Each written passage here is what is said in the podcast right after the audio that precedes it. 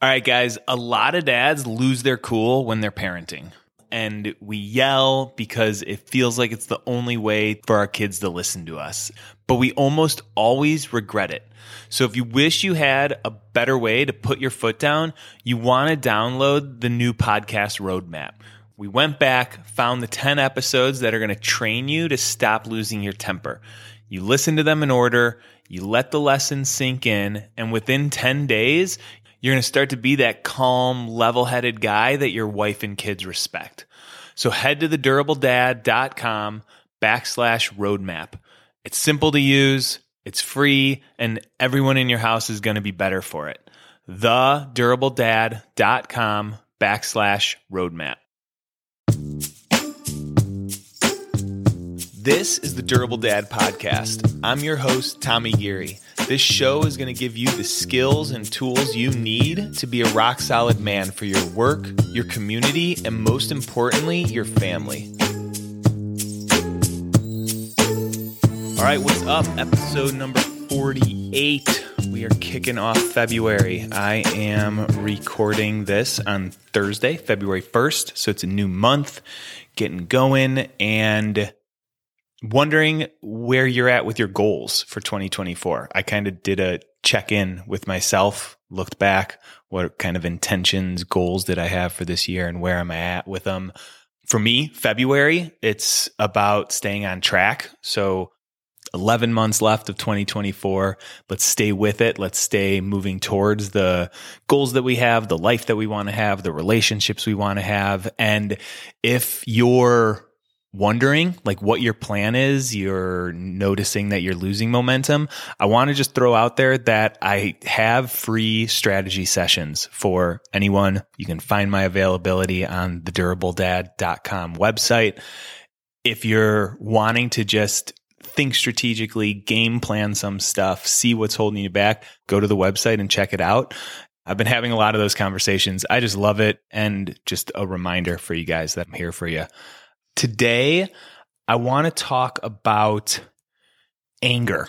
And a lot of the times on this podcast, I'll talk about our anger and how we can manage it and change it and heal it. Today, I want to talk about other people's anger and how we want to respond to that. So let's say that it's a work situation. This one guy that I coach, he's on the executive team at the company he works for.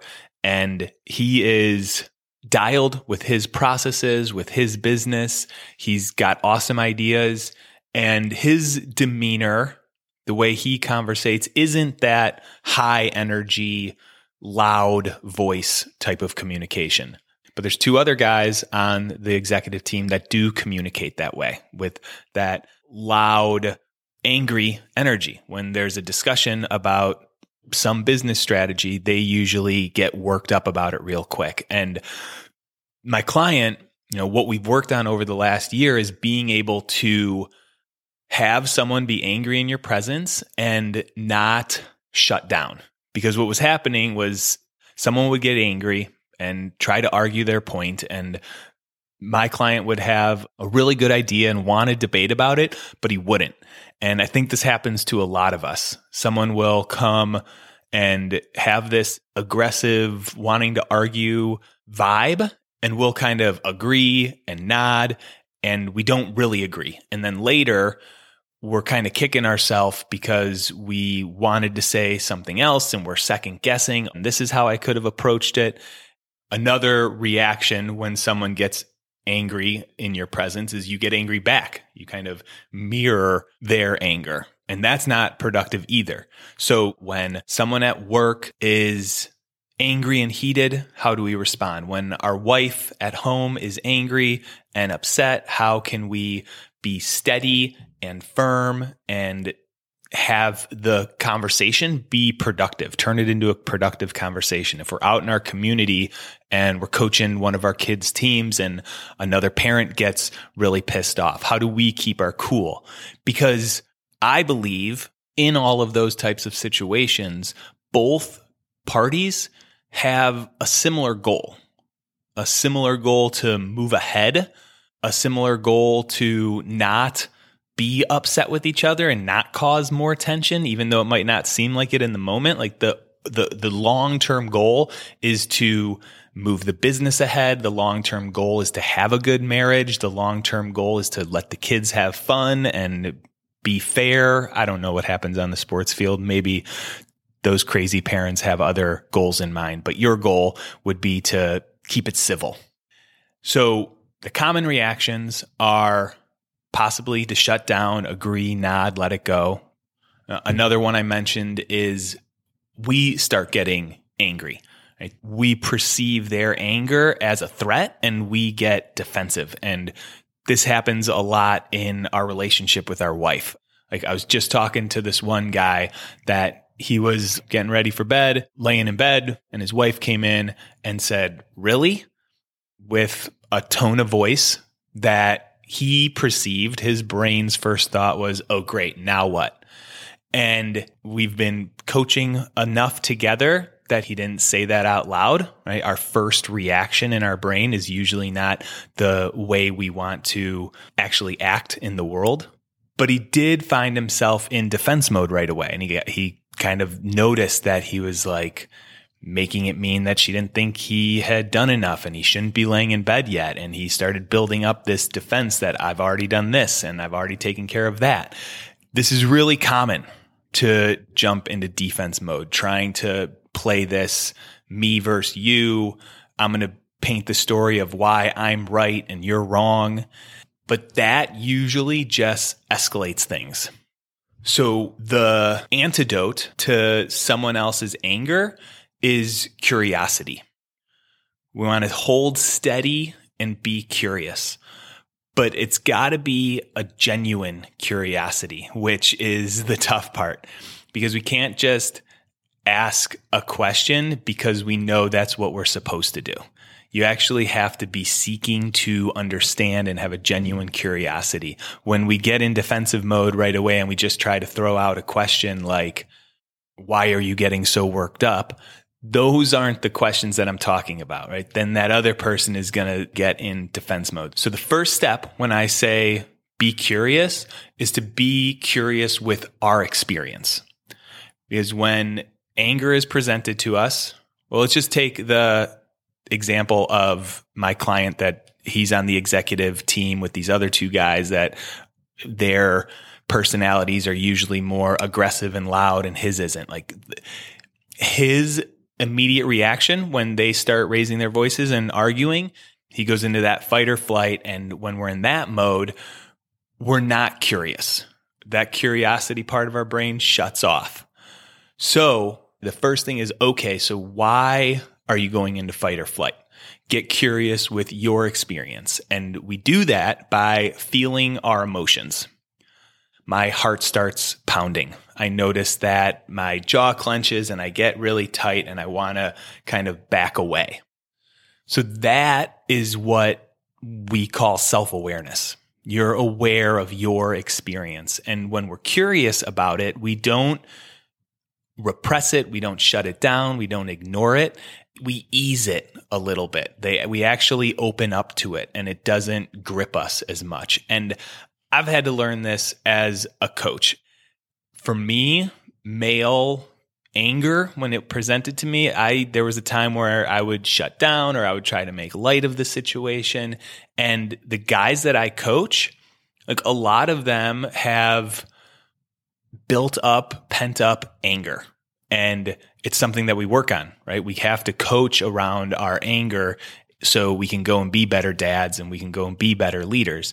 So if I'm in a coaching session and a guy's telling me his story about how pissed off he is at somebody at work, it's my job to stay steady, to stay neutral, to guide him through that anger, guide him down so he can think more clearly, so he can make wise decisions. And in order to do that, I got to drop into my body, out of my own head. So I'm going to go back to that client in the boardroom again with his executive team. He drops into his body. He gets curious with his experience, his emotions. And then once he's grounded there and acknowledges his feelings, what that does is it starts to lower your heart rate. And that's the goal. In a setting of an argument, when someone else is angry, the goal is to have the lowest heartbeat in the room. I heard that somewhere recently, and it really landed with me. If we can have the lowest heartbeat in the room, we can come from that wise, curious spot. So the next step is to get curious with them. Curious with them means asking them a question, helping to understand their point of view a little bit more. And in this boardroom, when my client grounds himself, gets curious, they were talking about some strategy about their business for 2024, making some changes, and one of the guys got worked up. And my client was able to stay steady and reflect. And he just said, "Hey, Joe," I don't know if the guy's name was Joe. "Hey, Joe, this is what I hear you saying." And he said his points, not in an arguing voice, but just reflected what that guy was saying. And that's a start, right? That's being curious. I'm curious if I'm hearing you correctly. And difficult conversations like that are not easy, and he handled it so beautifully. He kept hearing him out. He found common ground. So what you're saying is that I think the same thing. And he asked about holes in the story. I hear you saying this. Have you looked at it this way? He was able to stay steady, work on the actual company's goal, which is to move forward and have this meeting be productive, and it was. Curiosity could also look like trying to empathize and understand what's under their anger. They're usually pissed off because a boundary has been crossed or they have a value that's been stepped on. If our wife is angry, we're not going to blame ourselves and get in that defense mode. We're just going to empathize, because then we turn our lens out onto her, and that's going to create more of a conversation rather than an argument. We're not going to make it about us. We're not going to be on the defense. We're going to empathize, look, and be curious about their situation, and that turns the argument into a conversation. So we want to understand the person that's presenting anger to us. This can happen in all different areas of life. So when someone is angry and in your presence, the goal is to stay steady, stay firm, be able to speak your mind, be able to negotiate, be able to conversate. And the way that you do that is, one, you get curious with your experience. Turn inside, get curious with your emotions. And then step two is you get curious about the other person's experience. Reflective listening, seeking to understand, ask a genuine question so you can learn more about what they want, and know that you probably have similar goals. In the business setting, everyone wants what ultimately is best for the business. Sometimes it just takes some back and forth to figure out and agree on what that is. The goal in marriage is, yes, a better relationship, but in the moments of one spouse or the other being angry, the goal might just be to not go to bed angry with each other, to go to bed knowing that you're on the same team and that you're connected and you're going to work things out. So try those steps, apply it to your day-to-day life, and I'll catch you next week.